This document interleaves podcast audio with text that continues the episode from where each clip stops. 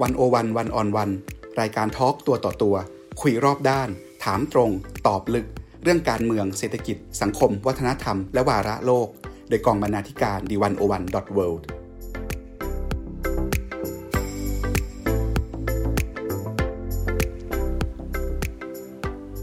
สวัสดีค่ะคุณผู้ฟังขอต้อนรับทุกท่านเข้าสู่รายการ 101 1on1 Podcast ทาง The 101 World ค่ะจากการระบาดของโควิดเนี่ยก็ได้ส่งผลกระทบต่อเนื่องมายังปัญหาเศรษฐกิจซึ่งตอนนี้พวกเราก็ได้เห็นแล้วนะคะว่ากว่าเศรษฐกิจจะฟื้นตัวกลับมาได้เนี่ยก็น่าจะยังไม่ใช่เร็วๆนี้ผลกระทบในภาคธุรกิจเนี่ยนอกจากจะทำให้หลายกิจการปิดตัวลงแล้วอีกส่วนที่สำคัญก็คือทำให้เกิดการเลิกจ้างการลดวันทำงานการยกเลิก OT หรือว่ามีการปลดพนักงานบางส่วนออกซึ่งสร้างความเดือดร้อนโดยตรงไปยังกลุ่มผู้ใช้แรงงานผู้คนจำนวนมากต้องตกงานแล้วก็ส่งผลกระทบต่อไปถึงครอบครัวของพวกเขาที่ขาดรายได้ค่ะในสถานการณ์เช่นนี้นะคะสำหรับกิจการที่มีสหภาพแรงงานเนี่ยจะยังสามารถสร้างอำนาจต่อรองระหว่างแรงงานกับนายจ้างได้เพื่อลดผลกระทบของคนทำงานแล้วก็เพื่อไม่ให้เกิดการฉวยโอกาสเลิกจ้างอย่างไม่เป็นธรรมขณะเดียวกันนะคะสำหรับความเคลื่อนไหวในภาพใหญ่ของสังคมเนี่ยก็มีการประท้วงต่อต้านรัฐบาลเกิดขึ้นอย่างต่อเนื่องในหลายพื้นที่นะคะซึ่งภาคแรงงานบางกลุ่มเนี่ยก็ได้เข้ามาร่วมเรียกร้องปัญหาสิทธิแรงงานโดยยืนยันจุดยืนร่วมกับนักศึกษาที่ออกมาประท้วงค่ะว่าหนทางสู่การสร้างคุณภาพชีวิตที่ดีกว่านี้ของแรงงานและทุกคนในสังคมเนี่ยต้องเริ่มมาจากการเรียกร้องให้เกิดสังคมที่เป็นประชาธิปไตยอย่างแท้จริงวันนี้นะคะ101ก็เลยได้มีโอกาสพูดคุยกับตัวแทนจากขบวนการแรงงานคือคุณศรีไพนนทรีเจ้าหน้าที่จัดตั้งกลุ่มสหภาพแรงงานย่านรังสิตและใกล้เคียงถึงผลกระทบในชีวิตแรงงานที่เกิดขึ้นจากโควิดและผลกระทบจากสถานการณ์เศรษฐกิจในปัจจุบันไปจนถึงการต่อสู้ภาคแรงงานที่มีส่วนยึดโยงกับการเรียกร้องประชาธิปไตยวันนี้ดิฉันวัจนาวรยังกูลดำเนินรายการค่ะ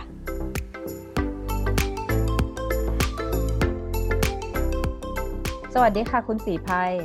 สวัสดีค่ะค่ะคุณศรีไพค่ะช่วยเล่าถึงสถานการณ์ปัญหาของพี่น้องแรงงานในช่วงนี้ก่อนได้ไหมคะว่าอะไรเนี่ยคือ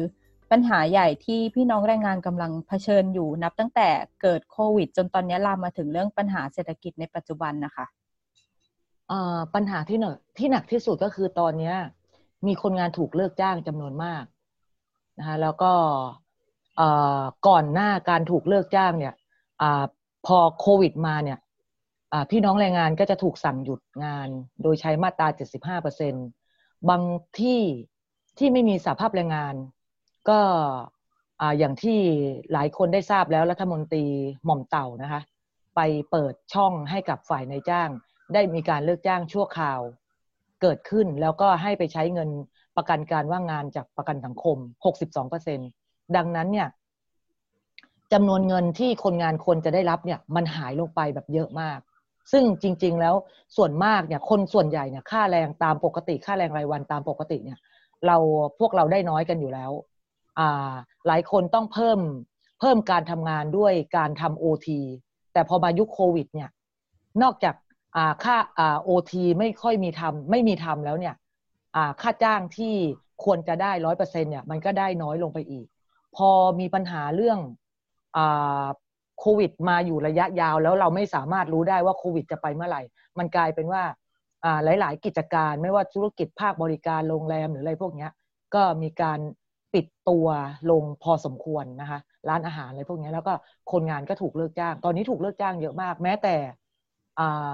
คนงานที่อยู่ในภาคอุตสาหกรรมทำงานเกี่ยวกับพวกยานยนต์หรือว่าผลิตพวกวัสดุอุปกรณ์เกี่ยวกับเครื่องบินอะไรพวกนี้ค่ะในย่านรังสิตเนี่ยก็มีปัญหาเรื่องนี้เช่นกันมีคนงานที่ถูกเลิกจ้างจากโรงงานที่ซ่อมชิ้นส่วนเครื่องบินค่ะตอนนี้เขานายจ้างเป็นชาวต่างชาติกำลังจะปิดตัวลงนะคะเขายังไม่ปิดถาวรแต่ที่สำคัญก็คือจะต้องมีการเลิกจ้างลูกจ้างหมดเลยค่ะเพราะว่าเขาไปต่อไม่ไหวค่ะแล้วที่ผ่านมาการเยียวยาของรัฐเนี่ยเข้าถึงคนกลุ่มนี้ไหมคะเข้าใจว่าในส่วนเนี่ยน่าจะเป็นการใช้ประกันสังคมใช่ไหมคะคือ ใช่ค่ะเขาได้รัฐเนี่ยกู้เงินไปจากสำนักงานประกันสังคมซึ่งเป็นเงินก้อนใหญ่มากแต่เพียงแต่ว่าคนที่ส่งประกันสังคมอย่างคนมาตรา33นะคะมาตราอื่นก็ได้พอได้เงินอยู่แม้ว่าจะไม่ทั่วหน้าอย่างเช่นมาตรา39ก็ไม่ได้หมดทุกคนอะไรประมาณแบบนี้แต่มาตรา33เนี่ยลูกจ้างก็รัฐอาจจะมองว่ารัฐบาลชุดนี้อาจจะมองว่ามาตรา33ยังมีค่าจ้างอยู่แต่มันมีปัญหาว่ามันมีช่องว่างอะค่ะอย่างมีการถูกเลิกจ้างชั่วคราวอย่างเงี้ยก็ไปกิน62%อันนี้เขาก็ไม่ได้รับเงินเยียวยาเลยส่วนลูกจ้างที่สังกัดอยู่ในมาตรา33ที่เกินทำงานเกิน6เดือนค่ะเกิน180วันอันนี้ก็จะไม่ได้รับการเยียวยาเลยแต่หลายคนมีภาระค่ะมีครอบครัวมีลูกที่ต้องส่งเสียให้เรียนมีลูกที่ต้องกินนมอะไรประมาณนี้เขาก็ได้ค่าจ้างแค่ 75% เท่านั้นไม่ได้เงินเยียวยาเลยสักบาทเดียวค่ะส่วนหรือว่าแรงงานข้ามชาติอย่างเงี้ยค่ะเขาก็ถูกหักประกันสังคมเช่นกันแต่เขาก็ไม่ได้สิทธิ์ตรงนี้ค่ะถ้าในส่วนแรงงานข้ามชาติตอนนี้พอจะให้ภาพหน่อยได้ไหมคะว่าเขาได้รับผลกระทบแค่ไหนต้องกลับไปประเทศไหมแล้วก็มีงานแค่ไหนที่รองรับเขาอยู่ก่อนหน้าพี่ได้ช่วยเหลือคนงานแรงงานข้ามชาติกลุ่มนึงเหมือนกันคือถ้าเกิดแรงงานข้ามชาติที่ทำงานอยู่ในโซนก่อสร้างส่วนใหญ่ก็จะได้รับผลกระทบหรือว่าในภาคอุตสาหกรรมที่เข้าไปอยู่แรงงานข้ามชาติกับคนงานซับคอนแทคจะเป็นกลุ่มแรกๆคือแรงงานข้ามชาติจะเป็นกลุ่มแรกที่ถูกพิจารณาให้ออกจากงานหลังจากนั้นก็จะเป็นซับคอนแทคหลังจากนั้นก็จะเป็นพนักงานประจำอะไรแบบนี้ค่ะก็แรงงานข้ามชาติก็จะมีปัญหาหนักพอสมควรเพราะว่าจริงๆแล้วหลายๆที่เขาก็ไม่มีสหภาพแรงงานไว้คอยปกป้องเขาด้วยอะไรแบบนี้ก็กลุ่มที่พี่ไปทำงานด้วยเนี่ยเขาเป็นแรงงานก่อสร้างคือก่อนหน้าโควิดมาเนี่ยเขาก็ถูกนายจ้างโกงค่าจ้างอยู่แล้วไม่ได้เงินสักบาทเดียวก็กำลังจะฟ้องร้องกันอยู่พอโควิดมาปุ๊บนโยบายรัฐก็มีการจัดการกับกลุ่มแรงงานข้ามชาติเพิ่มมากขึ้นเพราะกลัวว่าเป็นตัวแพร่เชื้ออะไรประมาณอย่างเงี้ยค่ะดังนั้นคนพวกนี้ก็ถูกผลักออกไปโดยเฉพาะคนที่ไม่มีใบอนุญาตนี่ 100% ถูกผลักออกนอกประเทศหมดดังนั้นสิทธิ์ต่างๆที่เขาควรจะได้ก่อนหน้านี้เขาก็ไม่ได้เลยก็หายไปเลยบางคนพี่ไม่แน่ใจว่าเขากลับบ้านไหมแต่เราติดต่อไม่ได้ก็คือหายไปเลยเราไม่รู้ว่าถูกจับหรือว่าเขาต้องกลับบ้านหรือว่าเขาไปหลบซ่อนกันอยู่ที่ไหนอะไรประมาณนี้ค่ะมันขาดการติดต่อกันไปเลยเพราะเขากลัวค่ะเข้าใจว่าอย่างในส่วนแรงงานข้ามชาตินี่ก็ไม่สามารถรวมตัวกันในลักษณะสหภาพได้ด้วยใช่ไหมคะแล้วมันมีกลไกอะไรที่จะไปช่วยคุ้มครองดูแลเขาอะค่ะคือแรงงานข้ามชาติเนี่ยทางกฎหมายแรงงานสัมพันธ์เนี่ยได้ระบุไว้ว่าเขาสามารถเป็นสมาชิกได้นะคะแต่เขาไม่สามารถตั้งสหภาพแรงงานได้ดังนั้นเนี่ยมันก็จะมีหลายๆสหภาพในประเทศไทยซึ่งยังต้องบอกว่าเป็นทำข้อบังคับไว้ยังไม่ก้าวหน้ามากพอหลายๆสหภาพยังเขียนอยู่ว่าคนที่มาเป็นสมาชิกยังเป็นต้องเป็นเชื้อชาติไทยสัญชาติไทยดังนั้นมันก็จะเป็นการปิดกั้นให้กับแรงงานข้ามชาติที่ไม่สามารถเข้ามาร่วมได้แล้วแรงงานข้ามชาติเองก็ไม่สามารถที่จะก่อตั้งสหภาพแรงงานตัวเองได้เพราะว่ากฎหมายแรงงานสัมพันธ์เขียนไว้ว่าคนที่จะมาก่อการมันก็จะต้องมีเชื้อชาติไทยสัญชาติไทยอะไรประมาณแบบนี้ค่ะถูกระบุไว้อย่างนี้พี่คิดว่าการรวมตัวของ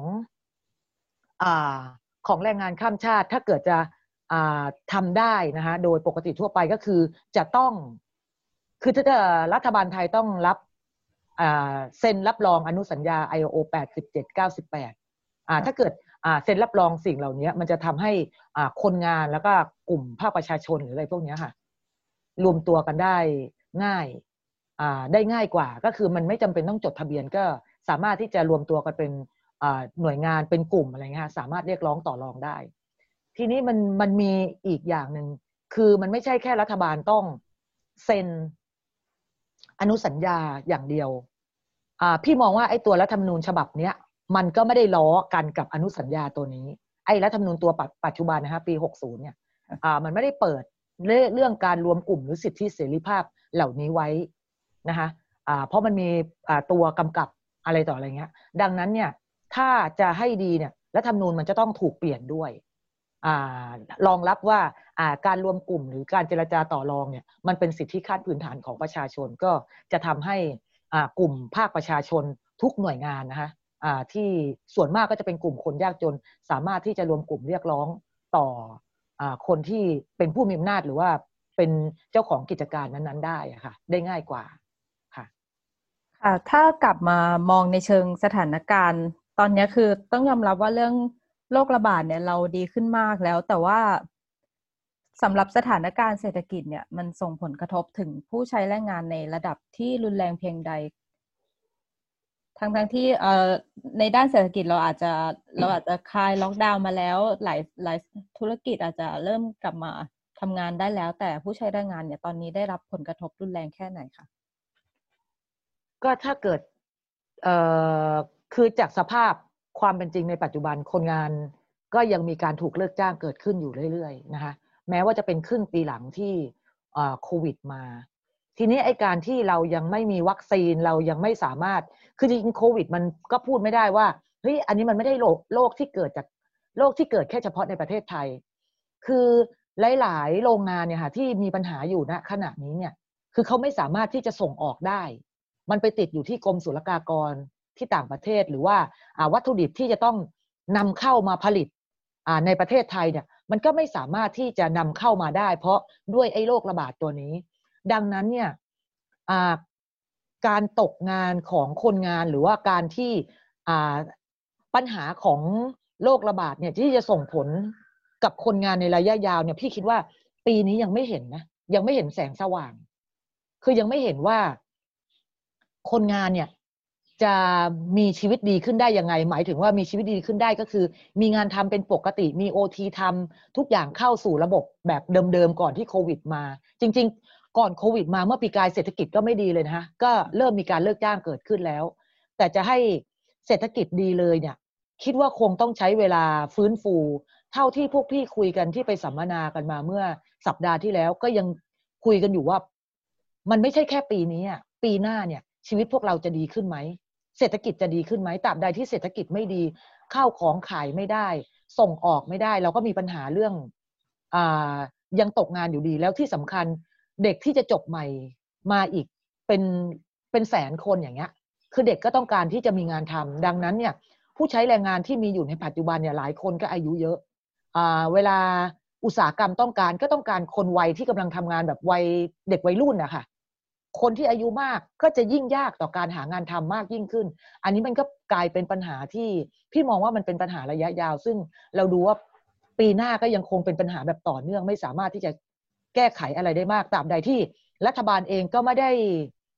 ด้คิดแก้ไขอะไรจริงๆเนาะเพราะว่าเท่าที่เห็นออกกฎออกระเบียบออกกติกาอะไรมาก็รู้สึกว่ามันเอื้อในทุนทั้งหมดเหมือนกฎกระทรวงอย่างเงี้ยค่ะมันก็เอื้อให้ในทุนหมดมันไม่ได้พูดถึงลูกจ้างเลยอะไรประมาณนี้ค่ะแม้ว่าลูกจ้างเองอย่างที่พวกพี่พยายามเรียกร้องกันอย่างที่องค์กรของพวกพี่พยายามเรียกร้องกันว่าให้จ่ายเงินเยียวยาให้กับคนที่อยู่ในมาตรา33ด้วยอะไรเงี้ยเพราะว่าคนที่อยู่ในมาตรา33เนี่ยเขาไม่ได้กินแค่ปากท้องเดียวอะไรประมาณแบบเนี้ยก็ไม่ได้รับการตอบรับเลยจากรัฐบาลค่ะแล้วในสภาพที่หลายบริษัทหรือโรงงานเนี่ยมีการเลิกจ้างการลดเงินหรือว่าลดวันทำงานเนี่ยค่ะสภาพแรงงานมีบทบาทในการต่อรองมากแค่ไหนในสถานการณ์แบบนี้ค่ะคือถ้าเกิดเป็นองค์กรที่มีสภาพแรงงานเนี่ยการต่อรองค่อนข้างสูงพี่ก็ยังไม่เคยได้ยินว่าที่ไหนที่มีองค์กรสภาพแรงงานไปกิน 62% นะอาจจะมีก็ได้แต่พี่อาจจะไม่รู้แต่รู้ว่าบางที่อย่างโรงงานแถวย่านรังสิตเนี่ยนายจ้างจะให้ใช้มาตรา75ก็คือ 75% แต่พอมีสภาพแรงงานเขาก็ไปต่อรองกันกับนายจ้างว่าเป็นไปได้ไหมก็คือโอเคมาตรา75ใช้แต่ไอ้ส่วนหนึ่งที่ต้องที่หยุดไปสูญหายไป 25% เนี่ยสภาพแรงงานก็ต่อรองว่าขอให้ลูกจ้างได้ใช้พักร้อนมาทดแทนในจำนวน 25% ซึ่งปกติแล้วเนี่ยนายจ้างโดยทั่วไปเนี่ยมักจะให้ลูกจ้างใช้แบบเป็นวันๆไปเลยอะค่ะจะไม่มีการมาแบ่งเสี้ยวแบ่งเศษแบบนี้ก็เริ่มเราก็จะเห็นทิศทางที่สภาพแรงงานต่อรองให้ใช้วันหยุดพักร้อนมาทดแทนหรือว่าวันหยุดนักขัตฤกษ์ หรือบางที่เองเนี่ยที่ทำงานเกี่ยวกับวัสดุก่อสร้างนะคะเป็นโรงงานใหญ่ๆนายจ้างเองก็ช่วยจ่ายเงินเยียวยาให้กับลูกจ้างเองด้วยซ้ำหัวละ15,000อะไรประมาณแบบนี้ค่ะในขณะที่รัฐไม่จ่ายอันนี้เราก็พอเห็นอยู่นะคะแล้วก็การก็มีการพูดคุยกันเรื่องเลิกจ้างมากขึ้นแต่เพียงแต่ว่าบางที่เนี่ยก็ไม่สามารถที่จะหยุดได้หมายถึงว่านายจ้างก็ไม่ยอมเพราะจริงๆนายจ้างก็บางที่ก็ฉวยโอกาสช่วงโควิดอยู่แล้วที่จะทำลายสหภาพแรงงานดังนั้นก็เลิกจ้างคณะกรรมการเลิกจ้างสมาชิกสหภาพแรงงานอันนี้มันมีเกิดขึ้นอย่างที่สระบุรีอะไรประมาณนี้ค่ะแม้ว่าเขาเนี่ยก็ไม่ได้เจ๊งโรงงานไม่ได้เจ๊งอาจจะได้รับผลกระทบอยู่บ้างแต่เขามีนโยบายอยู่แล้วเขาจะย้ายจากที่สระบุรีมาอยู่ที่รังสิตลูกจ้างเองก็ยินยอมที่จะย้ายตามมาอยู่รังสิตแต่ปรากฏว่านายจ้างก็ไม่ยอมก็เลิกจ้างทั้งหมดอะไรเงี้ยอันนี้เราก็เห็นอยู่ส่วนที่อื่นที่ต่อรองได้ก็อาจจะมีการชะลอตัวในการเลิกจ้างเนี่ยช้าลงแต่นั่นไม่ได้หมายถึงว่าหยุดการเลิกจ้างได้จริงๆเพราะว่าปัญหาเศรษฐกิจมันเป็นปัญหาที่ใหญ่เนาะลูกจ้างเองก็ยากเหมือนกันที่จะช่วยนายจ้างแก้แล้วอีกอย่างนึงเราก็มองว่าไอ้ปัญหาเศรษฐกิจที่เกิดขึ้นเนี่ยฝ่ายลูกจ้างเองก็มองว่าจริงๆนายจ้างก็มีกำไรสะสมนะหลายๆโรงงานเนี่ยโรงงานอย่างโรงงานใหญ่ๆเนี่ยได้กำไร 2,500 ล้าน 5,000 ล้านอะไรประมาณแบบเนี้ยที่ผ่านมามีกำไรแบบนี้มาโดยตลอด 5,000 ล้าน 6,000 ล้านอย่างเงี้ยมาโดยตลอดทำไมนะเวลานี้เนี่ยถึงไม่เอากำไรสะสมเนี่ยมาจุนเจือลูกจ้างหรือว่ามาจุนเจือธุรกิจของตัวเองบ้างคือไม่ควักออกมาเลยไม่พูดถึงกำไรสะสมเลยพูดถึงแต่สถานการณ์ณปัจจุบันอะไรประมาณอย่างนี้ค่ะอย่างนี้เราจะสามารถพูดเปรียบเทียบได้ไหมคะว่าระหว่างบริษัทที่ไม่มีสหภาพแรงงานกับบริษัทที่มีสหภาพแรงงานเนี่ยถ้าเรามีสหภาพแรงงานในสถานการณ์วิกฤตแบบนี้อย่างน้อยเรายังมีคนมาช่วยโปรเทคแล้วผลมันออกมาดีกว่าเช่นอาจจะเราผ่านวิกฤตไปด้วยกันโดยที่บริษัทยังอบอุ้มคนทำงานไว้อยู่อะค่ะอันนี้พูดได้อะจริงๆก็ชัดเจนพอสมควรนะอย่างกรณีที่ถ้าเกิดเปรียบเทียบเรื่องการเลิกจ้างระหว่างการมีสหภาพแรงงานกับไม่มีสหภาพแรงงานอย่างโรงงานที่สระบุรีที่พี่บอกถึงนายจ้างต้องการล้มสหภาพแรงงานแต่เขาไม่ได้จ่ายแค่ค่าชดเชยอย่างเดียวนะเขาจ่ายสิทธิตามกฎหมายแล้วก็บวกพอดีลูกจ้างอยู่มาทั้งหมด28เดือนเขาจ่ายค่าชดเชยตามกฎหมายแล้วก็จ่ายค่าเสียหายให้โดยที่ลูกจ้างไม่ต้องฟ้องอีก28เดือนแต่ในขณะที่อย่างหลานพี่อย่างเงี้ยเป็นทำงานโรงแรมแถวสุขุมวิทนะคะก็โรงแรมก็ไม่ใช่เล็กๆแต่ปรากฏว่านายจ้างให้ออกโดยที่แบบไม่ได้อะไรเลยถ้าเกิดอยากได้ต้องไปฟ้องเอาอำนาจการต่อรองก็ต่างกันมากแล้วอย่างที่พวกพี่อยู่เนี่ยอย่างพี่อยู่ฝ่ายจัดตั้งเนี่ยเราก็จะได้รับเรื่องราวการร้องทุกข์จากคนงานแบบเยอะมากว่าคนงานถูกเลิกจ้างโดยไม่ได้อะไรคือจะต้องพากันไปฟ้องร้องหรือว่าต้องพากันไปเรียกร้องหรือว่าจะต้องคอยบอกว่าเขาจะต้องไปต่อรองกับนายจ้างยังไงอะไรแบบนี้อันนี้ค่อนข้างเยอะค่ะค่ะแล้วพี่ศิภัยเนี่ยมองพลังของสหภาพแรงงานต่างๆที่มีอยู่ตอนนี้ยังไงเพราะว่าช่วงที่ผ่านมาตั้งแต่เกิดวิกฤตเนี่ยส่วนใหญ่เสียงที่เราจะได้เห็นในเรื่องปัญหาแรงงานเนี่ยคือจากฝ่ายรัฐบาลหรือฝ่ายในทุนแต่ว่าสังคมอาจจะไม่ได้ยินเสียงของแรงงานมากเท่าที่ควรนะคะจริงๆแล้วแรงงานก็ต้องออกมาพูดให้กับตัวเองมากขึ้นเพราะว่าถ้าเกิดเราแม้ว่าคนงานได้ถูกกระทำมากนะคะช่วงนี้ช่วงเศรษฐกิจเวลาพูดถึงเศรษฐกิจนั่นเราก็จะรู้ว่าแรงงานถูกกระทำแต่ไม่ค่อยมีใครนึกถึงแรงงานเองก็ต้องออกมาเปล่งเสียงมากขึ้นทีนี้มันเชื่อมโยงกับการเมืองด้วยคือกระแสทางการเมืองตอนนี้มันการเรียกร้องให้รัฐบาลยุบสภาหรือออกมาแก้ไขรัฐธรรมนูญก็คือประเด็นทางการเมืองตอนนี้มันร้อนระอุมาก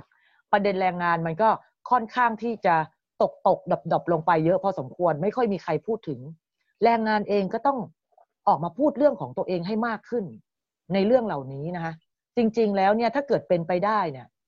ผู้ใช้แรงงานควรที่จะมาร่วมกันกับนักศึกษาใช้เวทีเหล่านี้มาพูดแล้วก็มาส่งเสียงให้รู้ว่า ปัญหาของตัวเองนั้นเป็นอย่างไรนะคะช่วยกันพูดพี่คิดว่ามันก็จะกลายเป็นประเด็นให้กับรัฐบาลชุดนี้ได้คิดถึงว่าจะต้องแก้ไขอะไรหรือว่าเขาเคยมีนโยบายเกี่ยวกับเรื่องค่าจ้างนะคะถ้าเราพูดถึงเรื่องค่าจ้างไม่พอกินเนี่ยรัฐบาลชุดนี้เคยพูดถึงเรื่องนโยบายค่าจ้างเราก็ต้องออกมาช่วยกันพูดมาติดตามนโยบายว่าในเมื่อคุณสัญญากับประชาชนไว้แล้วถ้าเกิดคุณได้เข้ามาเป็นรัฐบาลคุณต้องจ่ายค่าจ้างไม่ต่ำกว่า400บาทอย่างเงี้ยค่ะอันเนี้ยเราก็ต้องออกมาทวงสัญญาไม่ใช่ให้เขาแถไปในแต่ละวันอะไรเงี้ยหรือว่าแรงงานบางที่ก็ดันกลับไปมีพฤติกรรมส่งเสริมพฤติกรรมรัฐบาลแบบนี้ด้วยอะไรเงี้ยอันนี้เราก็ต้องแยกแยะกันให้ได้ว่าสิ่งไหนควรสิ่งไหนไม่ควรอย่างเงี้ยค่ะค่ะตอนนี้นะคะในสังคมเนี่ยก็มีคนออกมาประท้วงรัฐบาลใน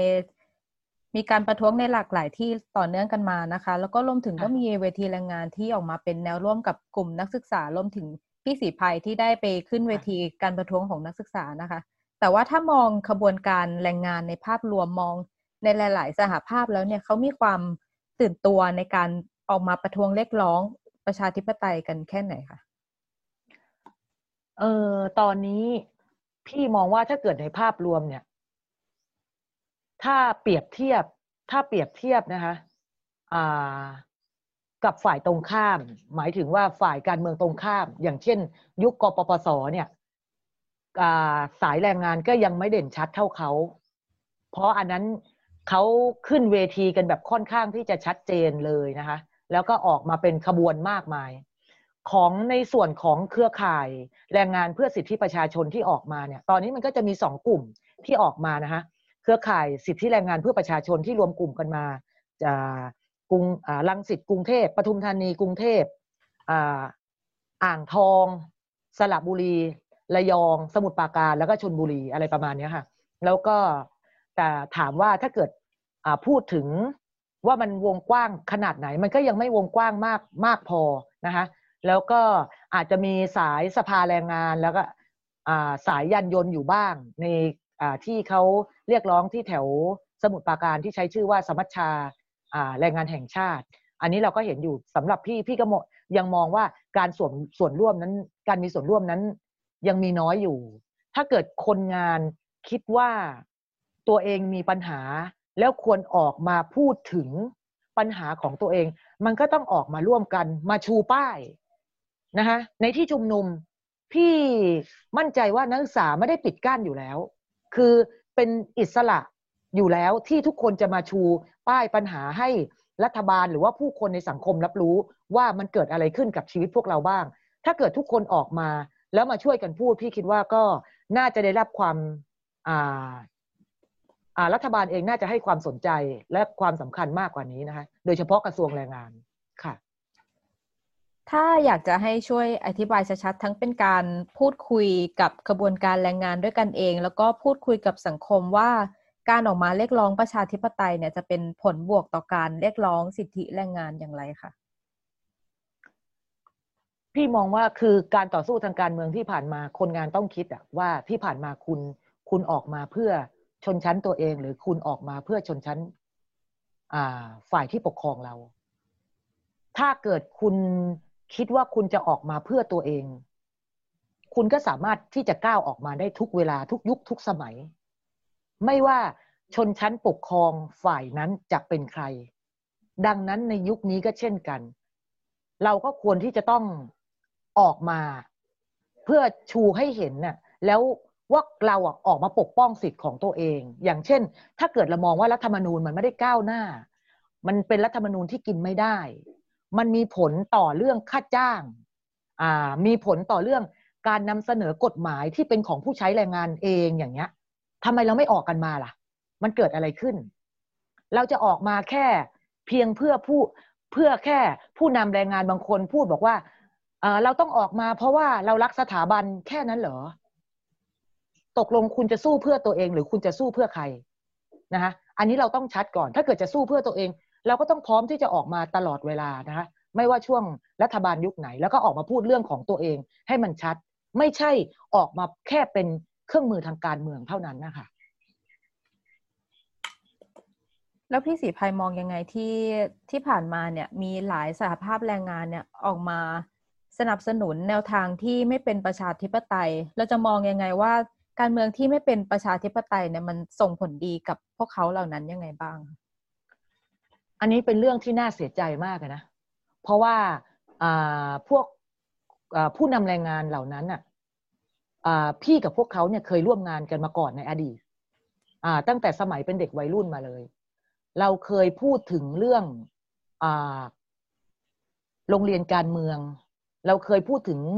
เรื่องปัญหาเชิงชนชั้นปัญหาเชิงโครงสร้าง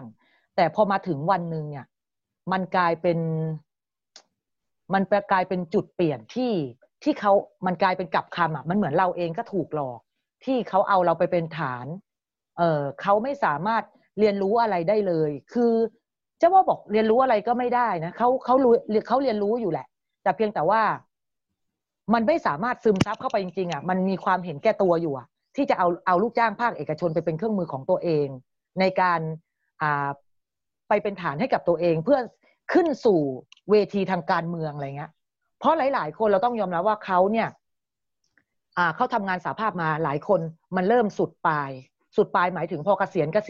แล้วไม่รู้จะไปทำอะไรก็จะเข้าสู่เวทีการเมืองหลายคนเริ่มทำงานสหภาพแรงงานแล้วก็นึกถึงเวทีการเมืองกันหมดแล้วดังนั้นเนี่ยคนงานเนี่ยจะตามทันหรือไม่ทันมันอีกเรื่องนึงพี่มองว่าการที่เรามีสหภาพแรงงานเนี่ยมันเป็นพื้นฐานการเรียนรู้ของประชาธิปไตยเลยนะการเข้ามาเป็นกรรมการสหภาพแรงงานเราก็ต้องถูกโหวตมาจากที่ประชุมใหญ่ไม่ว่าเราจะทำอะไรมันจะต้องโหวตใช้เสียงส่วนมากดังนั้นเนี่ยทุกคนเรียนรู้พื้นฐานสิ่งเหล่านี้มาแต่ปรากฏว่าพอมาวันนึงกลับกลายมาเป็นเครื่องมือให้กับเผด็จการหรือเรียกเผด็จการมาทำรัฐประหารอะไรแบบเนี้ยอันนี้มันเป็นเรื่องที่น่าพี่ไม่อยากจะคือไม่ใช่แค่บอกว่าเป็นเรื่องน่าเสียใจนะเป็นเรื่องที่น่าอับอายมากในการที่เรียกตัวเองว่าเป็นนักสหภาพแรงงานปรากฏคือเขาไม่ใช่บอกว่าเรียนรู้อะไรไม่ได้แต่เขาไม่คิดจะเอาสิ่งที่เรียนรู้มาทำอะไรเขากลับเอาสิ่งที่เรียนรู้มาเนี่ยจะเอาไปใช้ผลประโยชน์เพื่อตัวเองเพื่อที่จะขึ้นสู่การทำงานระดับรัฐสภาแค่นั้นเองแต่เพียงแต่ว่าเขาจะไปถึงหรือไม่ถึงนั้นมันอีกเรื่องหนึ่งเท่านั้นค่ะครอบคลุมไหมถ้าเกิดไม่ครอบคลุมถามพี่ใหม่ได้นะถ้ามองในกลุ่มแรงงานที่สนับสนุนขบวนการที่ไม่เป็นประชาธิปไตยถ้ามองข้อเรียกร้องของเขาเรื่องสิทธิแรงงานเนี่ยมันตรงกับเราไหมคะคือหลายข้อตรงกันจริงๆแล้วหลายข้อตรงกันเรื่องสิทธิแรงงานเขาก็เรียกร้องเราก็เรียกร้องเหมือนกันอย่างเช่น ILO 8798อะไรอย่างเงี้ยค่ะแต่เพียงแต่ว่าเขาเรียกร้องจริงไหมอ่ะคือเวลารัฐบาลชุดนี้ไม่ให้อ่ะไม่เซ็นอ่ะเขาก็ไม่เคยปิดปากพูดหรือว่ามาแบบไม่ได้ใช้กระบวนการประชาธิปไตยเขาก็ไม่เคยปิดปากพูดเขากลับเลือกที่จะเงียบเขาจะปิดปากพูดต่อเมื่อการเมืองฝั่งตรงข้ามขึ้นมาเท่านั้นดังนั้นสิ่งเหล่านี้แหละที่มันบ่งบอกว่าเขาทำเพื่อตัวเขาเองเท่านั้นเขาไม่ได้นึกคนงานฐานหรอกว่าจะได้อะไรโดยเฉพาะลูกจ้างเอกชนจะได้อะไรเพราะลูกจ้างเอกชนส่วนใหญ่ก็กินรายวันค่าจ้างต่ำอะไรประมาณแบบนี้หรือว่าเขาก็จะพูดเรื่องโครงสร้างค่าจ้างเหมือนกับพวกพี่นี่แหละแต่รัฐธรรมนูญฉบับนี้มันไม่ได้ตอบรับมันไม่ได้ตอบรับไม่ได้ตอบสนองเขาก็ไม่เคยออกมาพูดพี่ก็ไม่เห็นนะว่าเขาจะพูดเรื่องอะไรแล้วที่สำคัญเราต้องคือพวกเราเองเนี่ยพออยู่ในสายแรงงานเวลาพูดถึงชนชั้นกรรมอาชีพเราก็จะรู้เลยว่าใครที่เป็นศัตรูที่แท้จริงก็คือชนชั้นศักดินานั่นแหละใช่ไหมคะที่เป็นศัตรูที่แท้จริงเขากลับเลือกที่จะไปยืนเคียงข้างกันอย่างเงี้ยอันนี้คือผลประโยชน์เนี่ยเวลาพูดถึงผลประโยชน์มันกลายเป็นแค่ผลประโยชน์เฉพาะกลุ่มคนหมู่บุคคลมันไม่ใช่เป็นผลประโยชน์ร่วมของคนหมู่มากหรือของผู้ใช้แรงงานทั้งหมดอ่ะมันไม่ใช่ค่ะพี่มองไม่เห็นตรงนั้นเลยว่าคนงานจะได้ประโยชน์จริงๆได้ยังไงแม้ว่าเขาพูดเรื่อง ILO แม้ว่าเขาพูดเรื่องโครงสร้างค่าจ้างแต่พฤติกรรมที่เป็นอ่ะมันไม่ใช่ไงเพราะว่า ชนชั้นปกครองปัจจุบันมันกลายเป็นพวกที่กดแรงงานแบบอย่างมหาศาลอย่างเงี้ยคุณเรียกเขาเข้ามา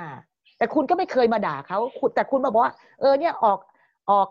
กฎกระทรวงไอ้ 62% มาเนี่ยจ่ายค่าประกันการว่างงาน 62% มาเนี่ยมันไม่ได้เป็นประโยชน์กับผู้ใช้แรงงานแล้วไงล่ะกับคุณเรียกเขามาแล้วคุณไม่ออกมาขับไล่เขาล่ะถูกไหมคุณเรียกเขามาให้เขามามีพฤติกรรมแบบนี้เนี่ยแต่เวลาเขาทำไม่ถูกตาไม่ถูกใจคุณออกมาไล่เขาไหมก็เปล่าเลยคุณก็ยังหลายๆคนก็ยังไปเป็นที่ปรึกษารัฐมนตรีกระทรวงแรงงานได้ซ้ำไปล่าสุดที่พี่เห็นเอกสารก็ไม่ได้ก็เป็นผู้นำที่ไม่ได้จริงใจกับผู้ใช้แรงงานจริงๆก็แค่ผลประโยชน์ของตัวเองเท่านั้นนะคะเท่าที่พี่เห็นพี่ขอย้ำตรงนี้เลยจะได้ชัดเจนมากขึ้นนะคะค่ะแล้วสำหรับตัวพี่ศรีไพเองตอนนี้พี่ศรีไพมองเรื่องข้อเรียกร้องของม็อบนักศึกษาครั้งนี้ยังไงในฐานะที่เรามองจากมุมมองของขบวนการแรงงานเราเห็นจุดร่วมจุดต่างยังไงบ้างคะในส่วนของจริงๆข้อเรียกร้องนักศึกษาหลายกลุ่มก็มีข้อเรียกร้องที่ค่อนข้างแตกต่างกันแม้ว่าจริงๆก็ข้อเรียกร้องของพวกเขาก็มีการสอดรับกันระดับหนึ่งนะแล้วแต่ว่าใครจะกล้าแตะไม่กล้าแตะสำหรับพี่มองด้วยความชื่นชมพี่รู้สึกว่า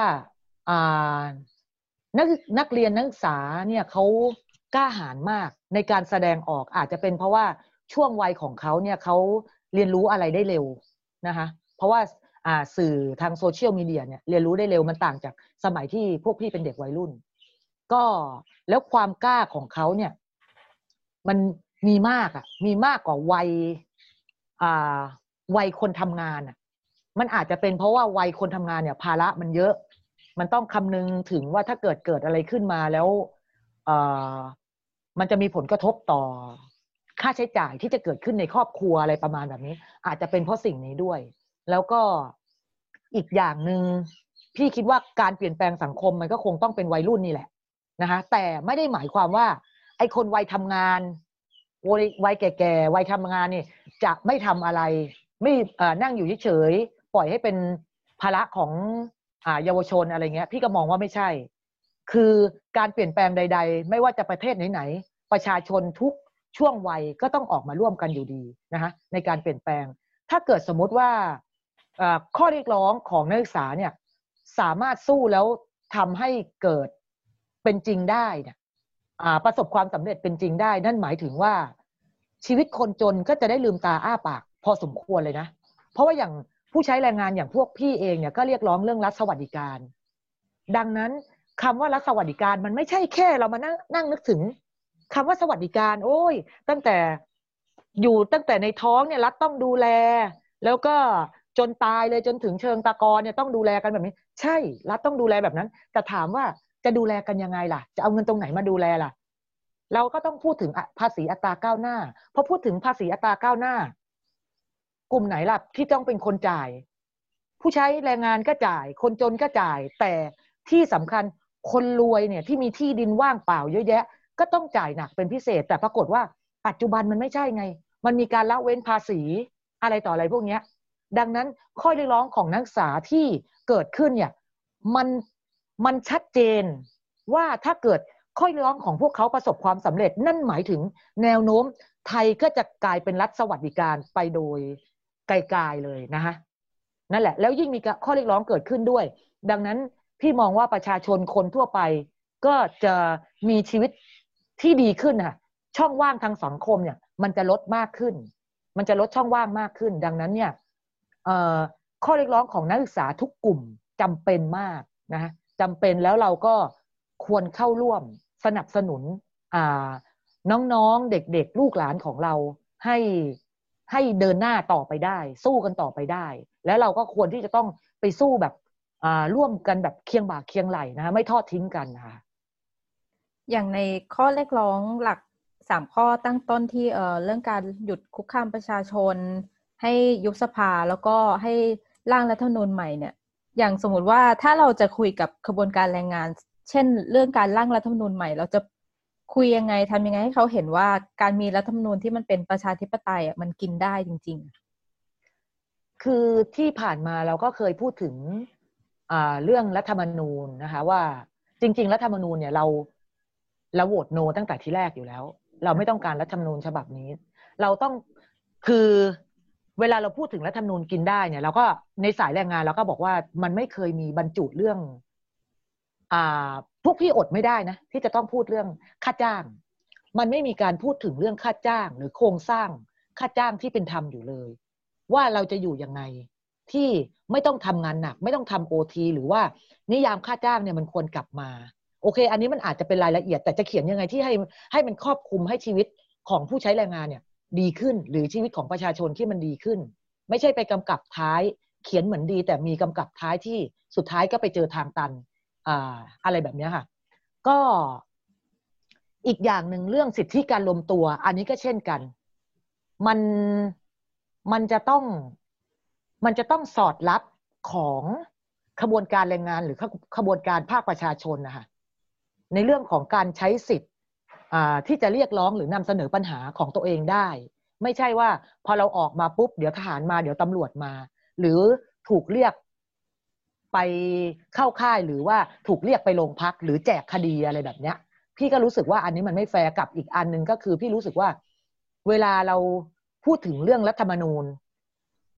ฉบับนี้เนี่ยมันไม่ได้มาจากภาคประชาชนนะคะมันมาจากคสช.ซึ่งเอาปืนจี้รัฐบาลที่แล้วก็ฉีกรัฐธรรมนูญแล้วตัวเองก็ล่างแล้วมันก็ไม่แฟร์โดยที่ใครมาพูดถึงเรื่องประชามติกลับถูกจับหมดแต่ฝั่งตัวเองเนี่ยจะพูดยังไงก็ได้ประยุทธ์จันทร์โอชาเนี่ยจะพูดยังไงก็ได้ผ่านสื่อก็ไม่เคยถูกคดีอะไรอย่างเงี้ยพี่รู้สึกว่าพอมันไม่แฟร์ตั้งแต่ต้นเนี่ยมันก็ไม่ควรถูกมาบังคับใช้กับประชาชนทุกๆคนนะคะดังนั้นเนี่ยอันนี้มันก็เป็นเหตุผลที่เราควรที่จะต้องร่างใหม่กันทั้งหมดนะคะหรือว่าอย่างที่หลายๆคนเห็นรัฐธรรมนูญเนี่ยพอเราไปเราจะพูดว่ามันมีปัญหาผลกระทบยังไงกับผู้ใช้แรงงานหรือกับประชาชนคนลากหญ้าปรากฏว่ามันมีการถูกจับแต่รัฐธรรมนูญหลังจากที่มีลงประชามติแล้วมันยังมีการถูกดึงเอาไปแก้ไขได้โดยไม่ผ่านเสียงประชาชนพี่รู้สึกว่าสิ่งเหล่านี้มันไม่มีความชอบธรรมในรัฐธรรมนูญตัวนี้ดังนั้นมันจำเป็นที่จะต้องเอามาร่างใหม่โดยประชาชนเพื่อประชาชนนะคะค่ะแล้วในเรื่องข้อเรียกร้องที่เราเห็นกันจำนวนมากในเวทีแรงงานก็คือการพูดถึงเรื่องรัฐสวัสดิการนะคะที่สิทธิ์พันมองว่าการผลักดันประเด็นเรื่องนี้มันสำคัญกับแรงงานยังไงแล้วมันฟังดูไกลเกินไปไหมเพราะว่าเวลาเราพูดถึงรัฐสวัสดิการเนี่ยโอ้โหเรารู้สึกว่ามันต้องเป็นประเทศที่มันเจริญก้าวหน้ามากเราจะมีวันนั้นไหมคะหลายคนบอกว่าเป็นไปไม่ได้เพื่อนพี่นะหลายคนบอกว่ามันเป็นแค่ความฝันเป็นไปไม่ได้พอเรามองย้อนอดีตไปเนี่ยเรื่องประกันสังคมเราก็ถูกวิพากษ์วิจารณ์แบบนี้แหละว่ามันเป็นไปไม่ได้เพราะตอนนั้นเราบอกว่าเราจะมีประกันสังคมก็คือต้นแบบก็คือที่เยอรมันนะฮะเราคิดว่าต้นแบบที่เยอรมันเนี่ยมันจะดีสำหรับเราอะไรประมาณแบบเนี้ยพอเราออกมาเรียกร้องก็ถูกกล่าวหาว่ามันเป็นไปไม่ได้เราเรียกร้องกันทั้งหมดถ้าจำไม่ผิดก็46ปีนะฮะมันนานมากพี่ก็ได้มาช่วงวัยนั้นที่มาก็มาทำงานตั้งแต่อายุ17ใช่ไหมคะก็จนมาได้ประกันสังคมช่วงอายุ20กว่าคือเราก็เรียกร้องมาได้ระดับหนึ่งเป็นช่วงปลายๆแล้วที่พวกคนรุ่นพี่เขาเรียกร้องมาเราก็ในถึงที่สุดแล้วเนี่ยพอเราเรียกร้องคือการเรียกร้องเนี่ยมันไม่ใช่บอกว่าแค่เราจะเอาอย่างเดียวแต่ในกระบวนการเรียกร้องเนี่ยมันมีการทำความเข้าใจกับภาคประชาชนครั้งแรกที่พูดถึงเรื่องรัฐสวัสดิการมีคนพูดทันทีว่าเป็นไปไม่ได้แม้ว่าปัจจุบันก็ยังมีการพูดถึงอยู่แต่เขาก็ยังมาเสียมันน้อยลงอ่ะบอกว่าที่เป็นไปไม่ได้อ่ะมันน้อยลงนะคะพี่มองว่าไอ้สิ่งที่บอกว่าเราเป็นมันเป็นไปไม่ได้อ่ะมันเป็นไปได้หมดแหละเพียงแต่ว่าเราจะกล้าก้าวออกมาไหมอะไรเงี้ยแล้วก็หลายคนมองว่ามันไกลแต่ถ้าเกิดเรามองเราอธิบายได้ว่าเรื่องรัฐสวัสดิการมันเป็นสิ่งที่ใกล้ตัวโอเคถ้าเกิดคนงานมีประกันสังคมแล้วคนงานอาจจะไม่ค่อยรู้สึกก็ฉันมีประกันสังคมอยู่แล้วอะไรประมาณแบบเนี้ยแต่ถามหน่อยว่าพ่อคุณล่ะแม่คุณล่ะที่เป็นชาวไร่ชาวนาลูกคุณล่ะจำเป็นไหมอ่ะที่จะต้องมีสวัสดิการเข้ามาดูแลแล้วก็เลี้ยงดูให้ดีกว่านี้อะไรแบบเนี้ยให้เท่าเทียมกับสิ่งที่คุณได้รับหรือว่าสิ่งที่คุณได้รับในสิทธิประกันสังคมเองคุณก็ยังคิดว่าคุณได้รับไม่ดีเลย เราควรมีชีวิตที่อยู่ที่ดีกว่านี้ไหมเพราะว่าจริงๆหลายคนคนงานหลายคนตอนนี้คิดมากนะอย่างวัยพวกพี่เนี่ยใกล้เกษียณกันแล้วเงินเกษียณของประกันสังคมมันไม่พอกินอ่ะแล้วเราจะไปทำอะไรต่อบางคนอาจจะมีที่ดินไปปลูกผักเลี้ยงปลาอะไรกินได้แต่อย่างคนอื่นอ่ะอย่างพี่เองเนี่ยพี่ก็มาอาศัยอยู่กับพี่สาวถ้าเกิดพี่เกษียณแล้วก็มีคนงานคนอื่นๆอีกที่พี่ไปเจอเขาไม่มีที่ดินเลยถามว่าเขาจะไปทำอะไรกินบ้านก็ต้องเช่าก็ยังไม่มีบ้านเป็นของตัวเองคนงานจำนวนไม่น้อยที่ทำงานมาไม่มีบ้านของตัวเองเพราะว่าเงินไม่พอผ่อนอย่างเงี้ยค่ะจะทำยังไงมันไม่มีทางออกเลยนะมันถึงทางตันเลยนะแล้วคนก็แก่ขึ้นไปเรื่อยๆเรื่อยๆระยะเวลามันบีบนะที่จะต้องคนงานเนี่ยหรือประชาชนเนี่ยจะต้องออกมาพูดสิ่งเหล่านี้เพิ่มมากขึ้นเราหวังแค่คำว่าต้องมีลูกแล้วลูกต้องกตัญญูเหรอทำไมต้องเอาชีวิตตัวเองไปเป็นภาระลูกหลานถูกไหมทำไมเราไม่คิดว่าเฮ้ยถ้าเกิดเราเรียกร้องมีสวัสดิการแล้วเนี่ยชีวิตเราไม่จำเป็นต้องไปเป็นภาระใครเลยลูกเองปัจจุบันก็ใช่ว่าเด็กๆเหล่านี้ก็จะเอาชีวิตตัวเองรอดเขาก็ยังต้องต่อสู้กับไอ้ค่าจ้างที่มันต่ำเช่นกันดังนั้นเนี่ยทุกคนมันต้องออกมาร่วมมาเรียกร้องแล้วก็มาพูดนะคะให้มีการให้รัฐเนี่ยเปิดใจรับฟังเรื่องรัฐสวัสดิการแล้วก็จัดรัฐสวัสดิการให้กับประชาชนได้จริงพี่คิดว่าถ้าเกิดออกมาพูดพร้อมๆกันเราก็จะได้แบบเร็วขึ้นอันนี้ค่ะมันก็จะเห็นภาพแต่เพียงแต่ว่าจะจัดการอะไรกันยังไงมันก็คงเป็นเรื่องในรายละเอียดอีกทีหนึ่งค่ะมันฟังดูสิ่งที่เรามีนี่มันเป็นขั้นต่ำที่เราควรจะมีอย่างเช่นเราส่งเงินประกันสังคมทุกเดือนแต่ว่าสุดท้ายแล้วพอเราเกษียณแล้วเงินนี้มันก็ไม่ได้อาจจะช่วยให้เรามั่นคงถึงขนาดว่าอยู่ได้โดยไม่พึ่งพาคนอื่นแล้วพี่ศรีไพรมองว่าสำหรับถ้ามองเฉพาะตัวประกันสังคมเนี่ยมันควรจะพัฒนาอะไรเพิ่มขึ้นไหมคะเยอะเลยค่ะเดี๋ยวเมื่อกี้พี่เสริมนิดนึงนะก่อนถึงประกันสังคมก็คือพวกพี่กลุ่มพวกพี่ได้คุยกันว่าเราไปดูประเทศที่เขามีรัฐสวัสดิการในช่วงโควิดประชาชนเขาหยุดงานถ้าเกิดถูกสั่งให้หยุดงานเขาไม่เดือดร้อนเลยนะเขาอยู่ได้อะไรแบบเนี้ยมันต่างจากเราเลยขนาดให้หยุดงานได้กินเงินเดือนจากบริษัทบ้างเนี่ยก็ยังไม่พอเลยอะไรประมาณแบบเนี้ยอันนี้มันเห็นชัดเจนว่าประเทศที่มันเป็นรัฐสวัสดิการกับประเทศของเราที่มันไม่เป็นรัฐสวัสดิการเนี่ยมันแตกต่างกันยังไงในการใช้ชีวิตนะคะส่วนประกันสังคมเองเนี่ยที่สิ่งที่จะต้องแก้ไขพี่คิดว่าถ้าเป็นไปได้พี่อยากให้ประกันสังคมเป็นองค์กรอิสระนะเพราะตอนนี้รัฐควบคุมกำหนดทิศทางทุกอย่างพอรัฐเข้ามาทำรัฐประหารเข้ามาก็มาเปลี่ยนบอร์ดประกันสังคมเปลี่ยนเลยเอาคนที่คิดว่าตัวเองควบคุมได้เข้าไปนั่งอย่างนี้ค่ะคนงานที่ไปใช้ประกันสังคมมากมายบ่นในเรื่องของการบริการจากโรงพยาบาลที่ใช้ยาไม่ดีคือใช้ยาไม่มีคุณภาพอะไรแบบนี้แล้วส่งผลกระทบต่อร่างกายอย่างเช่นอย่างพี่เองพี่ก็เคยได้รับผลกระทบนั้นใช้ประกันสังคมในอดีตแล้วก็หมอก็จ่ายแต่ยาไอ้โวทาเลนต์มันกลายเป็นว่าพอเรากินยาโวทาเลนต์เนี่ยไอ้ปมกล้ามเนื้ออักเสบเนี่ยกลายเป็นว่าเราต้องไปนั่งรักษาตัวเองรักษาตับรักษาร่างกายอย่างอื่นตก2ปีกว่าจะหายตาเหลืองหายตัวเหลืองอะไรแบบเนี้ยไอ้ผลกระทบจากยาเหล่านี้เนี่ยอันนี้มันก็กลายเป็นปัญหาคือพี่มองว่าการดูแลเนี่ยในการดูแลการรักษาพยาบาลเนี่ยมันยังไม่มากพอแม้ว่าแต่ค่าหัวเนี่ยมันมีการเพิ่มขึ้นนะคะอันนี้พี่รู้สึกว่าคนงานยังได้รับการดูแลไม่ดีพอส่วนเรื่องประกันการว่างงานก็เช่นกันพี่รู้สึกว่าการ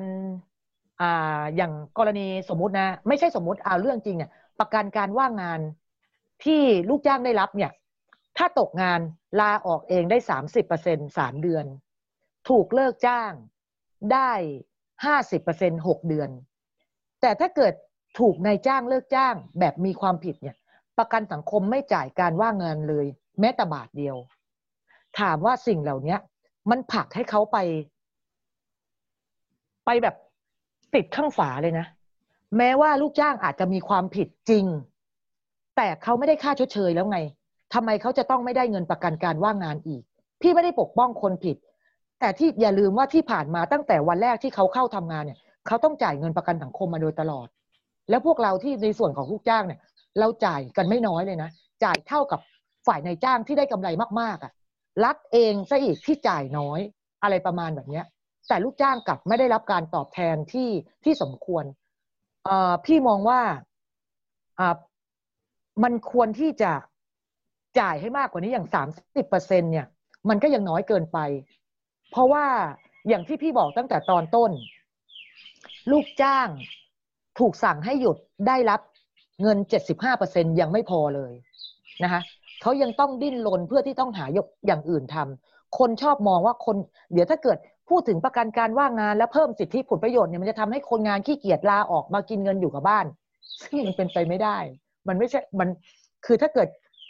คุณได้รับเงิน 30% เนี่ยนะ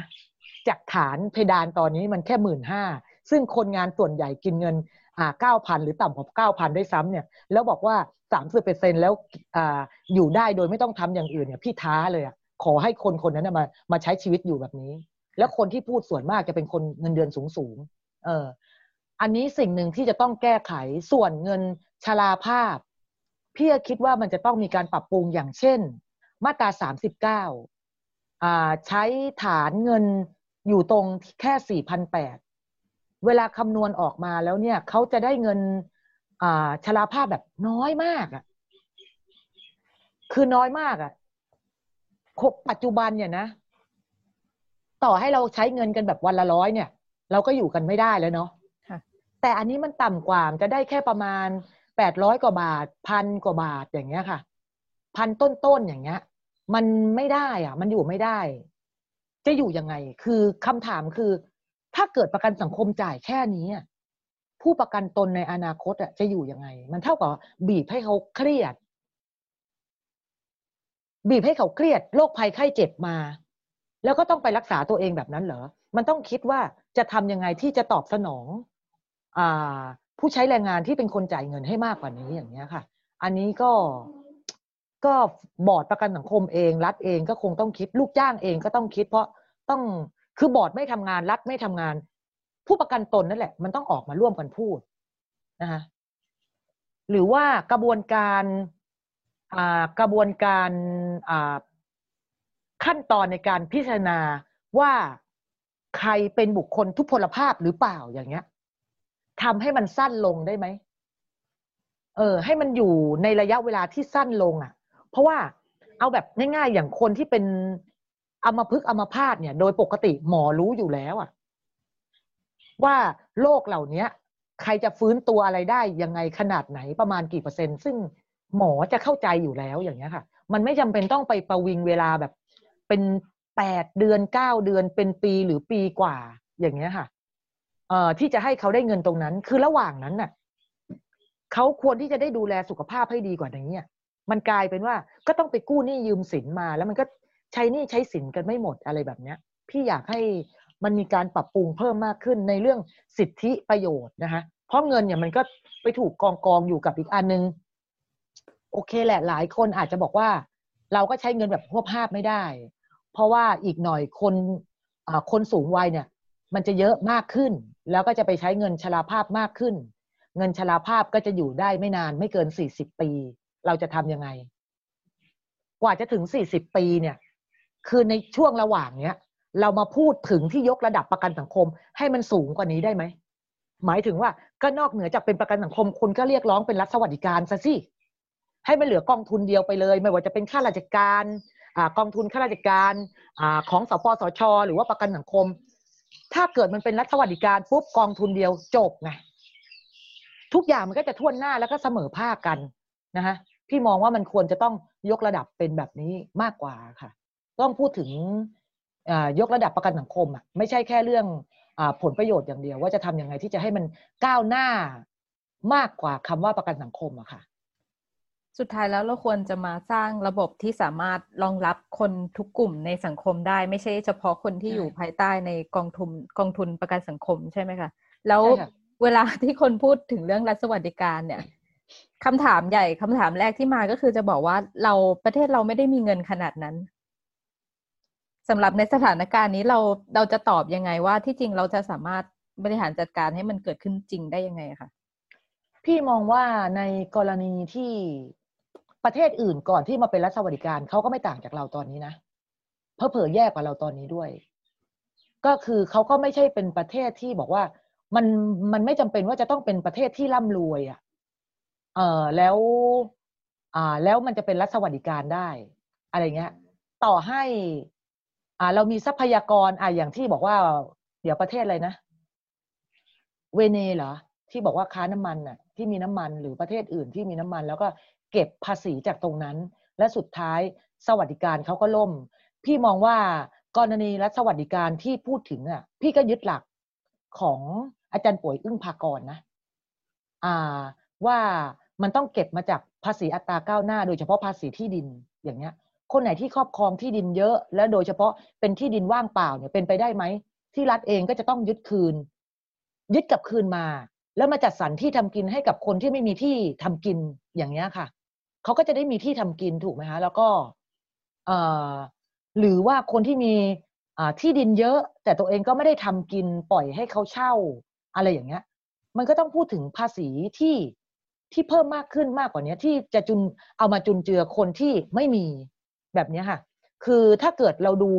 ประเทศนอร์เวย์หรือสวีเดนที่เขาจัดได้ก็คือเขาก็มีการเก็บภาษีอัตราก้าวหน้านะคะดังนั้นเนี่ยหรือว่าคนที่มีรายได้มากๆมันก็จะมีเป็นเปอร์เซ็นต์เก็บเป็นเปอร์เซ็นต์ใครมันพี่มองว่าถ้าเกิดเก็บภาษีอัตราก้าวหน้าแบบนี้ได้เรียกเก็บภาษีได้ไม่มีการยกเว้นภาษีรัฐสวัสดิการเกิดขึ้นได้แน่แม้ว่าสภาพในประเทศไทยจะเป็นแบบนี้เป็นประเทศที่ยากจนแบบเราเนี่ยมันก็สามารถเกิดขึ้นได้จริงอย่าลืมนะว่าประเทศไทยเราเนี่ยเราก็มีคนที่รวยติดอันดับโลกเหมือนกันเนาะจะว่าบอกว่ายากจนแต่เราก็มีคนที่รวยติดอันดับโลกดังนั้นเนี่ยเราพี่มองว่ามันไม่ใช่บอกว่าจนกันหมดมันกลายเป็นว่าคนที่ตักตวงได้ก็ตักตวงเอาไปไอ้คนที่ลำบากก็ลำบากกันแบบสุดแค้นสุดใจดิ้นน่ะคือถึงที่สุดจนมากๆก็ฆ่าตัวตายอะไรประมาณแบบเนี้ยคือพี่มองว่าจริงๆแล้วอนาคตเนี่ยมันจะยิ่งมากกว่านี้การฆ่าตัวตายหรือว่าการที่คนจนแล้วจนจนสุดกู่หลังชนฝาเนี่ยดังนั้นมันต้องคิดกันได้แล้วว่ามันจะทำยังไงพี่มองว่ามันไม่ได้เป็นอุปสรรคนะอย่างตัวพี่เองเนี่ยพี่ก็ไม่ได้มีรายได้มากแต่ถ้าเกิดคิดว่าวันนึงเราจะมีรัฐสวัสดิการแล้วเราต้องจ่ายภาษีแบบหลาย 10% อย่างเงี้ยค่ะแล้วพอพี่เกษียณอายุมาพี่ไม่ต้องมานั่งคิดแล้วว่าพี่จะต้องไปหาเงินที่ไหนเพราะว่ามันมีสวัสดิการรับรองชีวิตเราอยู่แล้วที่มีกินไปจนตายเราไม่ต้องดิ้นรนมากอย่างเงี้ยเหมือนอย่างพวกนอร์เวย์หรือสวีเดนอย่างเงี้ยพี่ก็รู้สึกว่าพี่ก็โอเคนะพี่ก็เอานะแต่เพียงแต่ว่าคนส่วนใหญ่ในประเทศไทยอาจจะยังไม่ค่อยเข้าใจนักอาจจะต้องทำความเข้าใจให้มากขึ้นอะไรอย่างเงี้ยแต่ถามว่าตอนนี้ก็เข้าใจมากกว่าในอดีตเยอะนะเพราะว่าพี่คิดว่าในอดีตเนี่ยคนประชากรมันก็ไม่เท่านี้ไงตอนนี้ประชากรเพิ่มมากขึ้นแล้วกรรมกรในโรงงานก็หลายๆคนก็ไม่มีที่ทำกินหลายคนก็อาจจะต้องมองบั้นปลายชีวิตแล้วว่าเราจะอยู่กันยังไงหลายคนจึงให้ความสำคัญเวลามีการพูดถึงรัฐสวัสดิการพี่เชื่อว่าประเทศไทยยังไงก็ทำได้ถ้าเราเก็บภาษีอัตราก้าวหน้าแต่เพียงแต่ว่าคนที่มีที่ดินคนที่ร่ำรวยคนที่ตักตวงอยู่ในปัจจุบันเนี่ยก็ควรที่จะเปิดใจแล้วก็นึกถึงคนอื่นบ้างอะไรเงี้ยแต่ถ้าเกิดไม่นึกถึงพวกเราเองก็ควรที่จะต้องมากำหนดระบบหรือโครงสร้างร่วมกันเพื่อที่จะให้ระบบรัฐสวัสดิการมันเกิดขึ้นได้จริงๆมันก็ทำได้อะค่ะค่ะโอเคค่ะคำถามสุดท้ายนะคะถ้าตอนนี้มีอะไรที่อยากจะแนะนำรัฐบาลในเรื่องปัญหาแรงงานนะคะว่ามีเรื่องไหนที่รัฐบาลควรจะทำก่อนค่ะอันดับแรกพี่มองว่าคือรัฐบาลไม่ควรใช้พรก.ฉุกเฉินแบบพร่ำเพรื่อนะคะเพราะว่าตอนนี้เรามีปัญหาเรื่องเศรษฐกิจผลกระทบนี้มันไม่ได้กระทบแค่ผู้ใช้แรงงานอย่างเดียวมันผลกระทบถึงนายจ้างพอนายจ้างมีปัญหาแน่นอน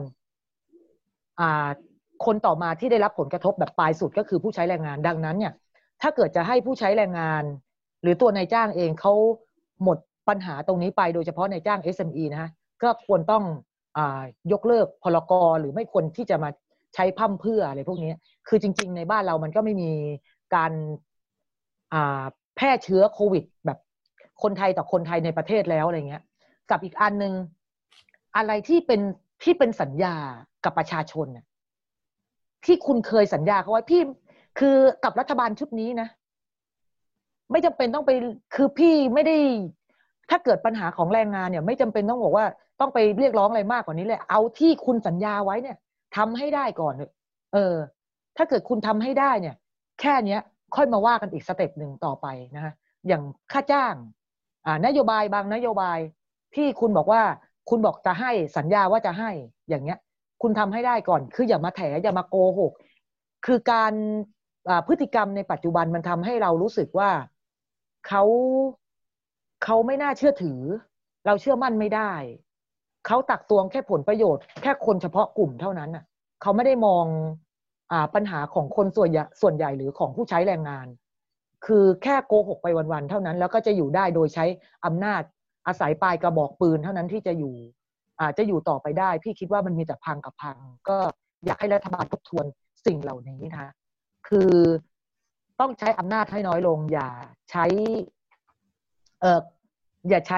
คือใช้อำนาจให้อำนาจแบบปลายกระบอกปืนให้มันน้อยลงคือหยุดคุกคามอะไรสิ่งเหล่านี้ควรให้ประชาชนได้มีสิทธิ์มีเสียงหรือว่ามีส่วนร่วมในการตัดสินใจแก้ไขปัญหาบ้านเมืองด้วยอะค่ะน่าจะดีกว่าโดยเฉพาะเรื่องค่าจ้างขั้นต่ำสัญญาไว้ก็เพิ่มเถอะคนจะได้ลืมตาอ้าปากได้บ้างอะไรประมาณนี้ค่ะนอกเหนือจากที่บอกว่าเป็นเรื่องของปัญหาของแรงงานแล้วเนี่ยแรงงานเองก็เรียกร้องให้มีการยุบสภาเกิดขึ้นให้มีการเลือกตั้งใหม่แบบแฟร์ๆอันเนี้ยน่าจะเป็นผลดีกับผู้ใช้แรงงานในอนาคตด้วยอะค่ะค่ะวันนี้ต้องขอบคุณคุณสีภัยนนทรีนะคะเจ้าหน้าที่จัดตั้งกลุ่มสหภาพแรงงานย่านรังสิตและใกล้เคียงที่ได้มาคุยกันถึงผลกระทบของชีวิตแรงงานที่เกิดขึ้นตั้งแต่โควิดแล้วก็มาถึงสถานการณ์เศรษฐกิจในปัจจุบันแล้วก็ได้คุยกันถึงเรื่องการต่อสู้ภาคแรงงานที่มีส่วนยึดโยงกับการเรียกร้องประชาธิปไตยค่ะแล้วนี่ก็คือรายการ 101 1on1 วันนี้ดิฉันวจนาวรยังกูลและคุณสีภัยนนทรีต้องลาไปก่อนสวัสดีค่ะ